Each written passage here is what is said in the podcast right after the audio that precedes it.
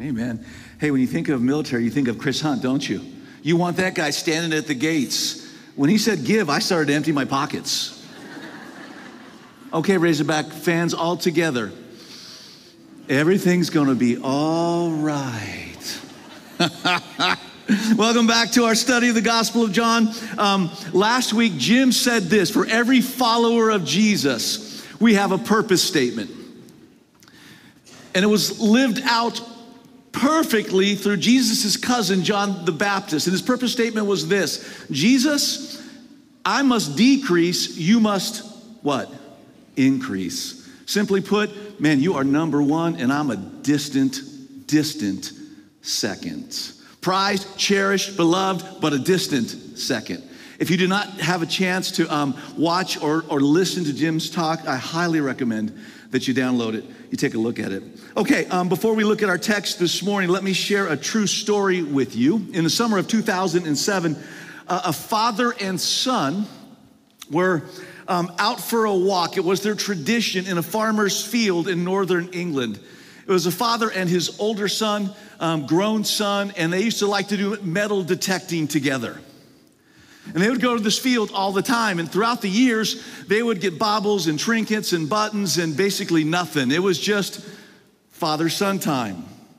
So, um, this one time they go, summer, July of 2007, and the son's metal detector begins to buzz like crazy. So they decide to dig up whatever was buried. And what they brought out of the ground was a metal bowl that turned out to be over a thousand years old, buried by, by Vikings, and it was filled with this over 600 gold and silver coins that 16 years ago was valued at over a, million dollars US. They thought they were just going out for a normal walk on a July afternoon in England. But, but they ended up finding a treasure that would change their entire lives. Our story for today is, is very similar. It's the tale of a woman who went out on a normal day's activity to get some water from a well, and yet she found more than she expected, more than just some silver and gold coins. This woman found eternal life. In the same way, Maybe some of you this morning, some of you watching online, you're, you're like, you know, I'm doing my duty. I appreciate that, by the way. I'm going to church. Just, it's another Sunday. It's another normal church day. But maybe God has something more in mind for you. Maybe this is the day that you, like the woman in the story, this is the day you find eternal life. Maybe this is the day, follower of Jesus, where you you go, "Oh my word. I'm filled with living water. I need to rethink some of the things that I'm doing." Okay, um, let's look together at this other true story. Do me a favor if you haven't already, open your Bibles and Bible devices to John, John chapter 4. John chapter 4. And before we, before we dive in, I want to give us a little bit of an overview of this amazing conversation. And I want us to see in a culture that did not value women, I mean, did not value women, I want you to see how much God values women. So, some fun facts. Jesus' dialogue with the woman at the well is the longest recorded conversation in the New Testament. Get this, he talks to the Samaritan woman longer than he talks at any one point to his 12 disciples, his accusers, Pontius Pilate, or even his own family members. Moreover, she is the first person and the first ethnic religious outsider to whom Jesus reveals his identity to. And this might be the most compelling fact of all. She's the first believer in any of the gospels to straight away become an evangelist. She goes back to her village, goes back to her city, and basically leads almost the entire village to Christ.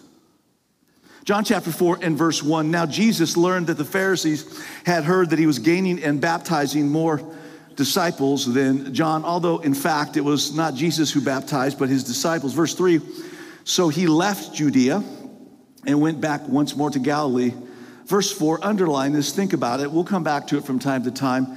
Now he had to go through Samaria. Last week we learned Jesus was working his way north. He had left Jerusalem from the Passover. You remember Kevin's talk when he was in the temple and he was turning over tables, and it was amazing. Listen to that one as well. So he left Jerusalem after the Passover. He was on his way home to Galilee, but he needed to pass through Samaria. One little problem Jesus was Jewish. And, and the Jews and Samaritans did not play well together. Samaritans were people with some Jewish background who had intermarried with other nations to become a mixed race. They had their own version of the Jewish Bible, they had their own temple. We'll talk more about that in a few minutes. The Orthodox, Orthodox Jews of that time hated Samaritans so intensely that often, not always, they, they would travel miles out of their way just to avoid Samaritan territory. As you, if you look at that map to the right, Sychar, Jacob's well, that would be even part of the well there is what we call the West Bank today. The West Bank. The animosity between the Jews and Samaritans was so intense that if you were a Jewish family and someone in your family, man or woman, married a Samaritan, you would hold a funeral and consider them dead. You would see them in town and go, I don't even know who you are. I don't even know who you are. So, verse 5 he came to a town in Samaria called Sychar, near the plot of ground Jacob had given to his son Joseph. Jacob's well was there, and Jesus, tired as he was from the journey. Just remember this another message for another time. Jesus was 100% God, he was 100% what? Man. He got tired, he got hungry, he got thirsty. He was tired as he was from his journey. He sat down by the well. It was about noon when a Samaritan woman came to draw water. Jesus said to her, Who will you give me a, a drink? Now, in any culture, water is really important, especially in arid, hot culture. So, um, you lived near wherever you could get water. This was a well that dated all the way back to Genesis in the Old Testament. You may recall we went through the life of Joseph this summer, and we literally talked about Jacob's well and how Jacob passed that well on to his son Joseph. So there's this well, and it was customary for the, the, the women and the children to go get, go get water. And so a, a woman from Samaria comes to draw water at what time? You can shout it out. Noon. Noon. The, the heat of the day. Plus, it was noon, right? When, when you wake up in the morning, wouldn't you like some water? like just to get on with your day? But it was noon. Women and children didn't get water in the heat of the day, it was too hot. So, why is she coming at noon? We're going to learn as we go, but um, she is a, a woman who is rejected. Rejected people got water, and she was a rejected person. She didn't want to be seen by people, and people didn't want to see her. Morning well time was a time for visiting, a little morning gossip, for catching up, fellowship, so to speak and they wanted nothing to do with her. So she had to come in the heat of the day um, all by herself because she wasn't welcome. She was dejected and rejected. Verse 7 again, when a Samaritan woman came to draw water, Jesus said to her, Will you give me a drink? His disciples had gone into the town to buy food. The Samaritan woman, we don't, we don't know her name, one day we will, said to him, let me, let me interpret the Greek here. You talking to me? You, you talking to me? You are a Jew, and I am a Samaritan woman. How could you ask me for a, a drink? Jews don't associate with us, especially with me. There are a lot of cultural barriers that Jesus is hurdling right now. Uh, three that come, come to mind. The first barrier, and we just talked about, Jews and Samaritans. Second barrier, righteous versus unrighteous. Third barrier is this one men didn't talk to women, especially rabbis. They didn't talk to women. This is really cool, funny, weird. But as I, I Googled Pharisees, um, what I came up with is in the Talmud, there were seven types of Pharisees.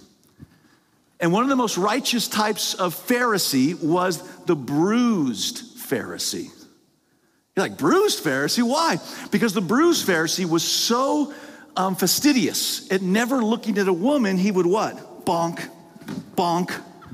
And so he, he'd like shine her on his forehead, his arm, his nose. And people are like, oh, there's a bruised Pharisee. That's a godly man.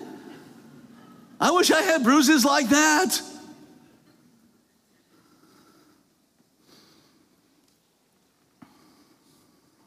So, she's rather startled and stunned because here's a man who is a Jewish rabbi in Samaria wanting to have a conversation with, with me, a rejected woman. Not only that, but just practically, Jesus is thirsty. He doesn't have uh, anything to draw water with. That well's about 75 feet deep. He can't get a drink. You say, well, Lee, what's, what's the point? Well, there was a custom in that culture that said if a Jewish person drank from the vessel of a Samaritan person, they would be considered ritually unclean. This would be the equivalent of Jim Crow laws in, in the tragic history of our nation. It's hard to believe now, right? There are some here who still remember we don't drink from that fountain because they do. We don't eat there because they they do. They're unclean and we're clean. Let me just state an obvious, but it needs to be said. You'll see it behind me. We are all unclean, and Jesus comes to make us clean. Religious people are all worried about being defiled. Don't taste, don't touch, don't do, don't hang out with. Not understanding that they were born defiled and they need to be made clean too. For all have sinned and fall short of the glory of God. Verse 10 Jesus answered her, If you knew the gift of God and who it is that asks you for a drink, you would have asked him and he would have given you living water. Conversation change. She's kind of trying to lead. Later on, she'll try and take it back, but Jesus is in charge. What Jesus is doing here, remember, we, we spent a lot of time in John 3, that, that long conversation between Jesus and Nicodemus, but not as long as this. What he's doing here is the same thing he did with Nicodemus. He was taking an earthly need and connecting it to a deeper spiritual truth. The last time this woman had had cold, clean, refreshing water was 24 hours ago. It was hot and she was thirsty, and she's dreaming of this water. And Jesus says to her, You know what you're, you're really thirsty for? It's not cold water, it's living water. And I can give it to you right now if you want. Now, I think you know what Jesus is talking about. He's talking about salvation. Again, we go back to Nicodemus. Here's what you really need, Nicodemus. You need to be born from above. You need to be born again. I am righteous and religious yeah, I, I know, but you need to be born again. You need a new spirit. You need Holy Spirit. He was talking about what it means to move from being uh, apart from God to being in relationship with God. Jesus was talking with her about what she's really thirsty for. In her heart, she was thirsty to connect with God, find forgiveness, and to be loved. She was totally thirsty for God, but she didn't get it. She didn't know it. She has this God sized hole in her heart, as Augustine would say. Um, she was searching for God, but she couldn't find him. So, guess what? God found her. I got to go through Samaria. Yeah, but it, those are, I have to go through Samaria. I have to. Verse 11, Sir, the woman said, um, You have nothing to draw with, and the well is deep, 75 feet. Where, where can you get this living water? Understandably, she's thinking natural um, and physical, not supernatural and spiritual. Are you greater than our father, verse 12, Jacob, who gave us the well and drunk from it himself? She's bragging a little bit here. And as did also his sons and his, his livestock. This well has been there for over a thousand years, thousands of years. It's amazing. Why? Because where water flows, um, life flows. Where water flows, things get cooler, dead things come to life. So it is with the soul.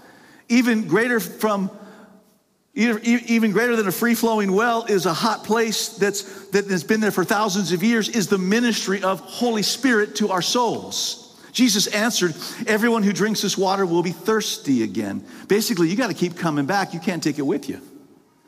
Whoever drinks the water I give them will never thirst.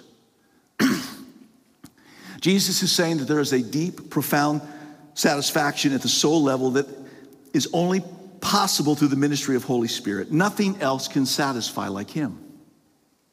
Indeed, the water I, I, give them will become in them a spring of water welling up to eternal life. The woman, the woman said to him, verse 15, Sir, give me this water so that I, I won't get thirsty and have to keep coming here to draw water. This woman is lonely. She's an outcast. She's shame filled. She's rejected. No one has ever poured love into this woman.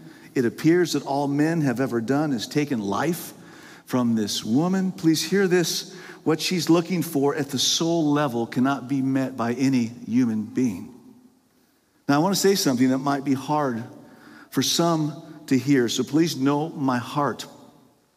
My heart behind this is only for your good.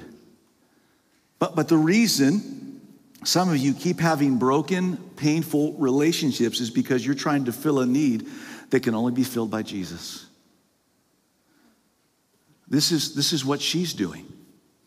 Basically, she's saying this I, I need a man who will never leave me, never abandon me, never forsake me, never betray me, never fail me. That's a resume that only Jesus has.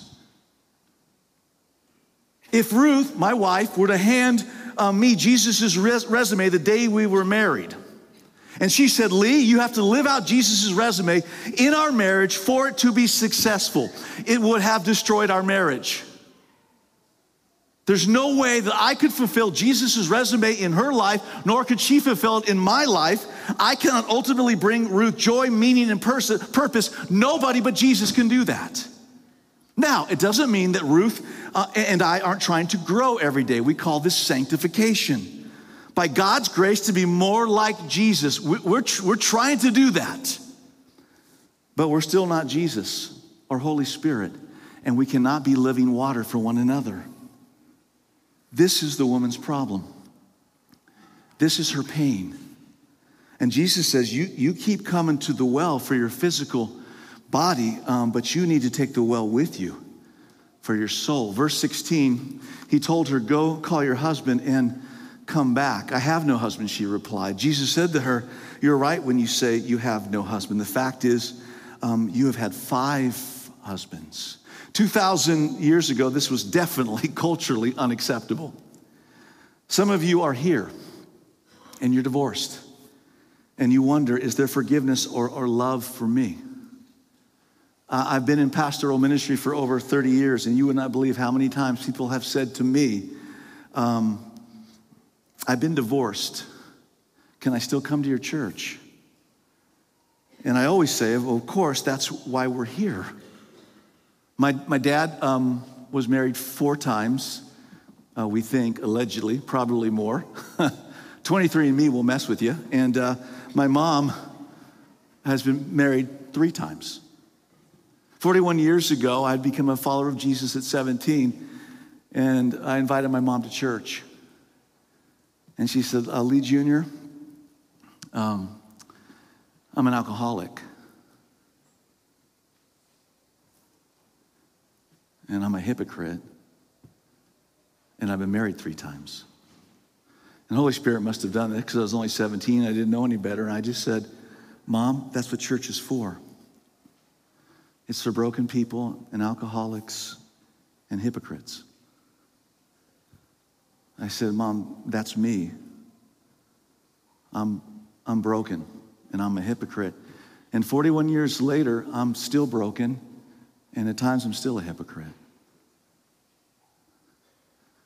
Ruth and I were sharing the gospel with someone over the phone, a family member the other day, and we, I mean, it's, it's go time. There's a good chance he's going to die the next few months. He said, Do you know Jesus? He said, I, th- I think I do, but I'm a hypocrite. And I said, I, I'm a hypocrite. That was Tuesday for me.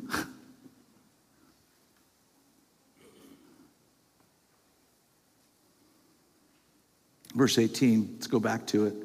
The fact is, you have had five husbands, and the man you now have is not your husband. What you have just said is quite true. Sir, the woman said, I love this.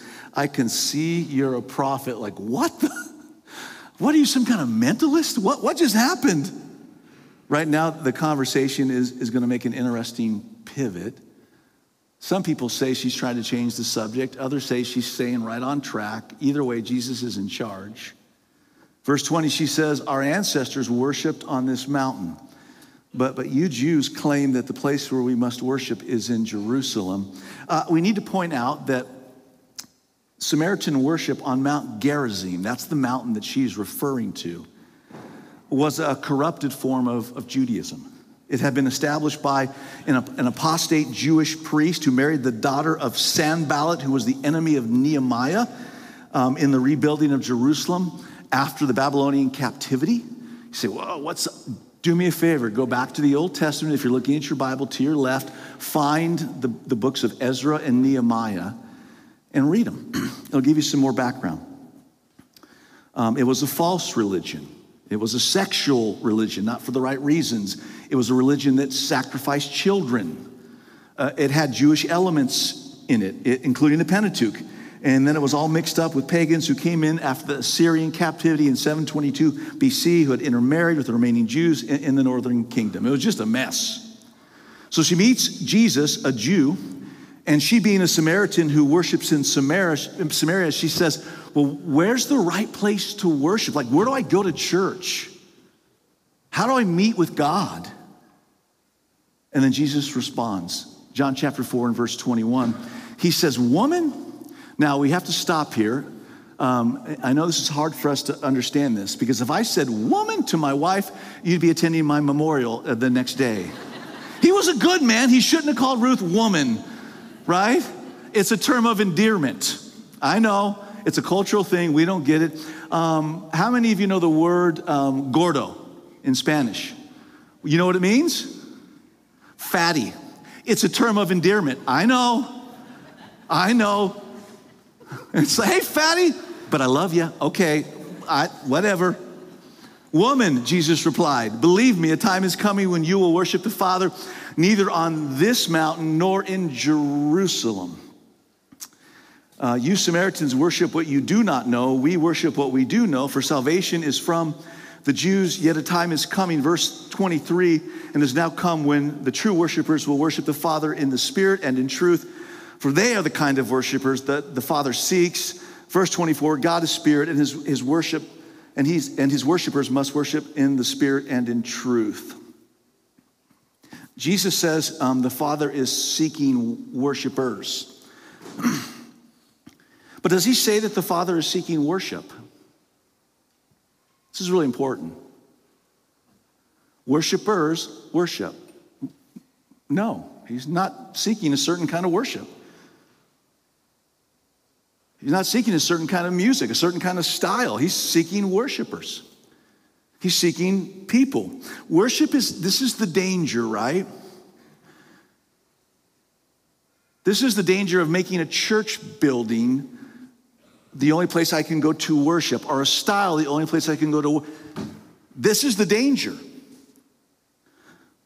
Worship is not something we do on Sunday mornings and then, well, I get on with my life. Worship isn't something that starts and stops, but it's a lifestyle. It says in verse 24 that the Father is seeking it worshipers that will worship him in spirit and truth. Spirit meaning that God is spirit and we have Holy Spirit and we connect with God at the spirit or the soul level.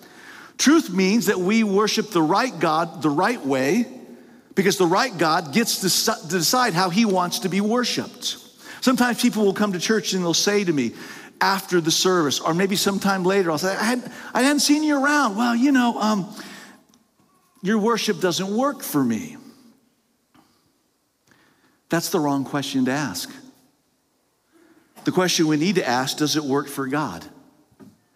Because we're not worshiping us, we're not worshiping a style.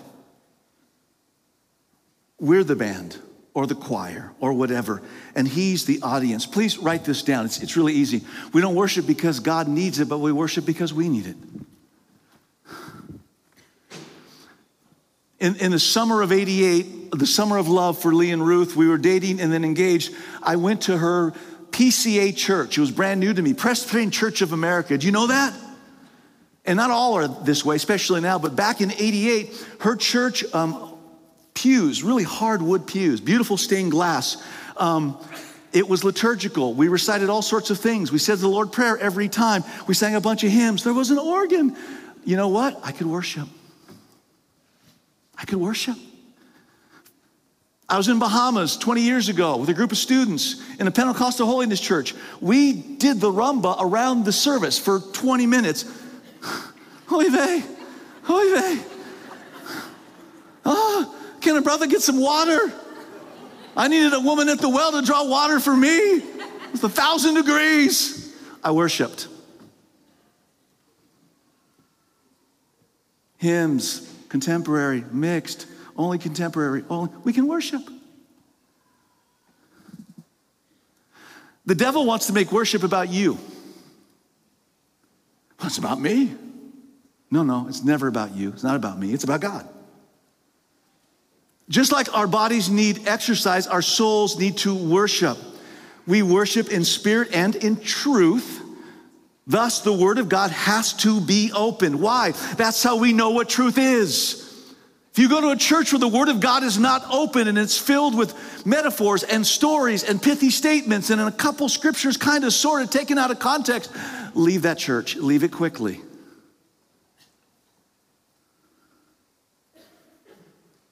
So she's asking, where are we to go to worship this God? Is it Jerusalem? Is it Samaria? And Jesus, Jesus basically says this Sister, woman, it's a new day. It's a new day. You don't come to God, God comes to you. You don't go to the temple, you become a temple. I, I, would encourage you to read the book of Ephesians and they'll flesh that out even more. First Peter, he'll flesh that, the writers will flesh that out even more, what it means to be a living temple. Let me encourage all of us who follow Jesus. If you are a child of God, you are a temple of God. The same Holy Spirit that indwelt the Holy of Holies and empowered Jesus lives in you and me. Can I get an amen to that? So now God's present, presence goes with us. The streams of living water go with us no matter where we go work, play, vacation, family, reunions, Thanksgiving, Christmas. Verse 25 the woman said, I know that Messiah called Christ is coming. When he comes, he'll explain everything to us. I can't wait for him to come. Then Jesus declared, Ta da! oh, that's just so cool. You're looking at him. He rarely did this. I, the one speaking to you, I'm he rarely did this. Jesus doesn't often clearly reveal himself, but he does to this woman. Why? This is really deep. You ready? This is in the Greek. Because he loves her. I must go through Samaria. I must. This is a divine appointment scheduled by Jesus that she was unaware of. She was just doing her thing and Jesus met her. How many of you experienced Jesus in the same way? You were just doing your thing and Jesus showed up and changed everything. You're like, yeah, I, I got invited to go to this thing called Cru. It was an event. Next thing you know, I love Jesus. I was at work and this, we hired this new guy. Always had a smile on his face, prayed before he ate, got into some conversations. The next thing you know, I'm confessing sin and I know Jesus.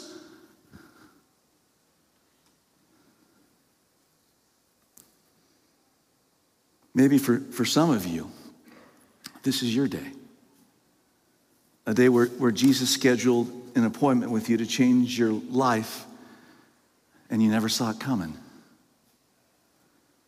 Verse 27, it gets good and funny. I just love this. These are things I wouldn't put in the Bible if I were writing it, but God does.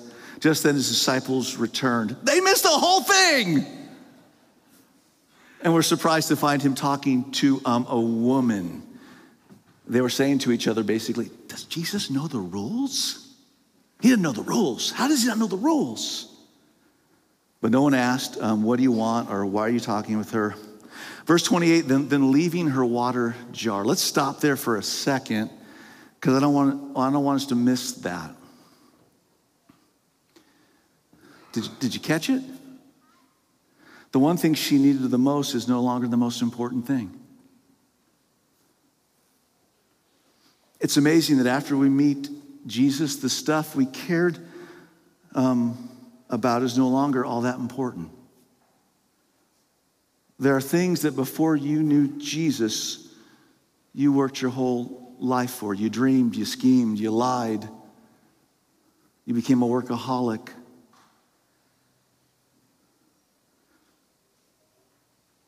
There are things that before you knew Jesus, you worked your whole life for. And now that you know Jesus, you're like, I don't need that anymore. I'm not running after that anymore. I'm not worshiping that anymore. It's all good. I met Jesus. I met Jesus. Then, leaving her water jar, the woman went back to the town and said to the people, This is too good to pass up.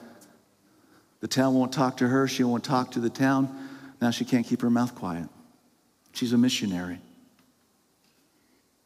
By the way, um, we don't need to be a Bible scholar to tell people about Jesus. We just need to know Jesus. She knows him. She's got to tell somebody. Verse 29 Come see a man who told me everything I ever did.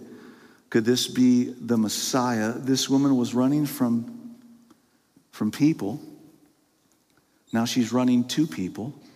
They came out of the town and made their way toward him. Meanwhile, the disciples, I love this, urged him Rabbi, you must eat. I hate to pick on the disciples, but um, there definitely seems to be a clueless quality about them. It's obvious that Jesus didn't um, pick these guys because they had it all together. Amen. Um, revival is about to break out. Now, get this. She's running into town. She's telling people about Jesus. Some are accepting, some are coming back. I mean, revival is going on. Woo! And they're like, uh, Did you want the waffle fries, Jesus, with your chicken sandwich?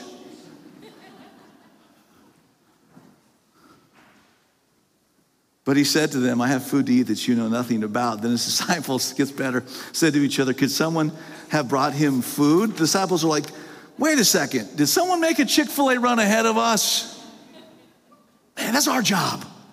My food, said Jesus, is to do the will of him who sent me and to finish his work. What Jesus is saying is this, and I want us to miss this. My body needs food, but more importantly, my soul needs a purpose. Let me pick on believers now.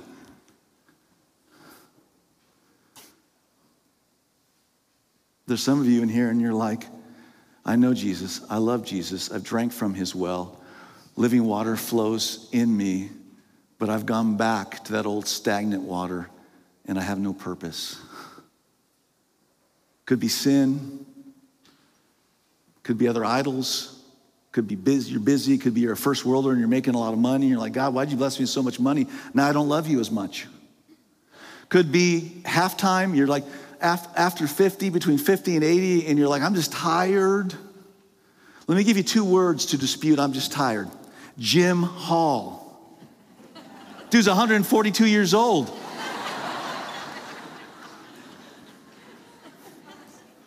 For most of his life, he did ministry for free. They're like, well, then he got paid. Well, then he did it and got paid. He'll retire one day and he'll do it till he says hey to Jesus. Here's Jim's, here's Jim's motto seriously, no regrets. No regrets. Well, you know, I'm, I'm tired. Who isn't tired? You hit 40, it's all downhill, baby. It's all downhill. You need to be stumbling and bumbling and fumbling into eternity doing King Jesus type of stuff with no regrets. My body needs food, but more importantly, our souls need purpose. I hear this all the time. I, I don't know what the will of God is. Jesus says, My body needs food, but more importantly, my soul needs a purpose, and my purpose is to do the work and the will of God. And when I do that, my soul is nourished.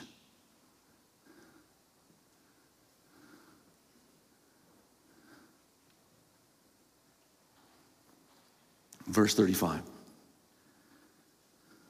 Jesus says, Don't you have a saying?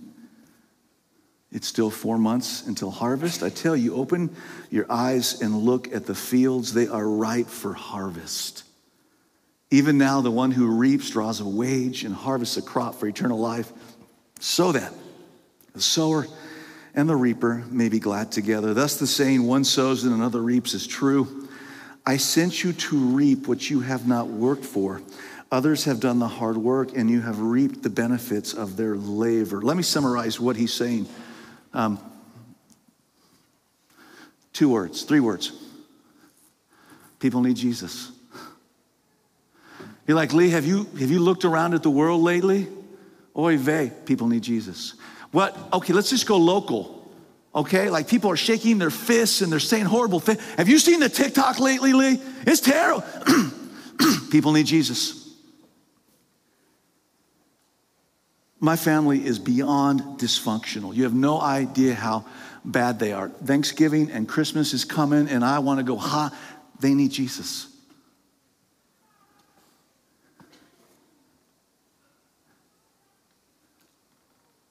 They don't need you to be perfect. Do you, do you think the Samaritan woman at the well was completely sanctified, right? She just got excited about Jesus because Jesus changed her life. And here's what we need to understand we're all Samaritans. The point is, we're all messed up. We're all spiritually confused. As the hymn writer says, all of us have hearts that are prone to wander away from Jesus. Also, I want us to be greatly encouraged about Jesus' approach to outreach. Notice how, how practical he is. For some people, um, for most, salvation is a process. And for others, it happens immediately. That's rare, but it does. The point is, we don't know where people are at. God does, but we don't. So our goal is to be faithful to lovingly tell people that they need Jesus. Let me put in a shameless plug right now. I should have had it up on the screen. I don't. Um, on, on, February 9th and 10th, we'll be doing another, um, another one of our Salt and Light classes. Um, to me, it's the best class method ever on how to share your faith. As we're walking through this story right now, that's what you'll do on a Friday night and a Saturday morning. Kevin will teach, um, Nathan will teach. It's unbelievable. Highly recommend that you sign up for that. Verse 39 Many of the Samaritans um, from that town believed in him because of the woman's testimony. He told me um, everything I did. I love this. She's no longer ashamed of her story because God changed her story and now she stewards her story. So when the Samaritans came to him, they urged him to stay with them, and he stayed two days. Jesus got kicked out of his hometown. The religious leaders hated him, but the Samaritans are like, You're a cool hang, dude. You're amazing. And because of his words, verse 41, many more became believers. They said to the woman, We no longer believe just because of what you said. Now we have heard for ourselves, and we know that this man really is the Savior of the world as, as we finish, I just want to point out three different ways that we can look at this woman. I will be brief, but three lenses, okay? The first one is this we can look at her through the, through the eyes, the lens of our current culture, like right now. Our current culture would say this come on, Lee. She's an adult who's chosen to live with a man who's not her husband. Big deal. Love is love. Whether it's that or any kind of lifestyle, love is love. They're consenting adults. Who are we to judge? Judge not, lest you be judged. That's one way. Um, second way, we can look at her through the lens of a spirit of religion, legalism, much like they were doing in her current culture. Um, what a shameful woman. She should have a scarlet letter S for shameful. Ladies, keep your husband away, your husband's away from her. Yeah, I know. She collects water when it's hot and she's lonely. She deserves it. They'll talk about her, but won't talk to her. They're not going to help her change, but they sure will judge her. That's another lens. I think you know where I'm going with this. Third lens, um, we can see her through the eyes of Jesus. Jesus saw her as valuable surrounded in Trinitarian love, made in the image of God. Worthy of a spiritual conversation, the longest in the Gospels, that would lead to abundant life now, which she needed abundant life now, and eternal life. Jesus knew her shameful past and present, and he valued her. I must go through Samaria. I must. Let me uh, encourage us before we judge somebody, anybody, um, let's ask them to tell their story. Then, then, after we hear their story and we have some form of relationship with them, we can lovingly say, um, Whew, that's some story. You need a reset with Jesus. Until you drink his living water, until Holy Spirit lives inside of you, you're going to keep searching and struggling and living without hope. And maybe that's some of you this morning. Maybe you're watching online and you're like, that's me. I'm living without hope. Well, in a few minutes, after we have a baptism, which I'm really excited about, there's going to be people all around this room. They're on our prayer team. They're going to actually start coming up now. If you're on the prayer team, start coming up now. And they would love to tell you what it means to have living water. I would love to. I'll be standing up. You don't have to go to me, but I would love to tell you. It's not a building, it's not a style of worship, it's not a political movement. It's Jesus. Jesus.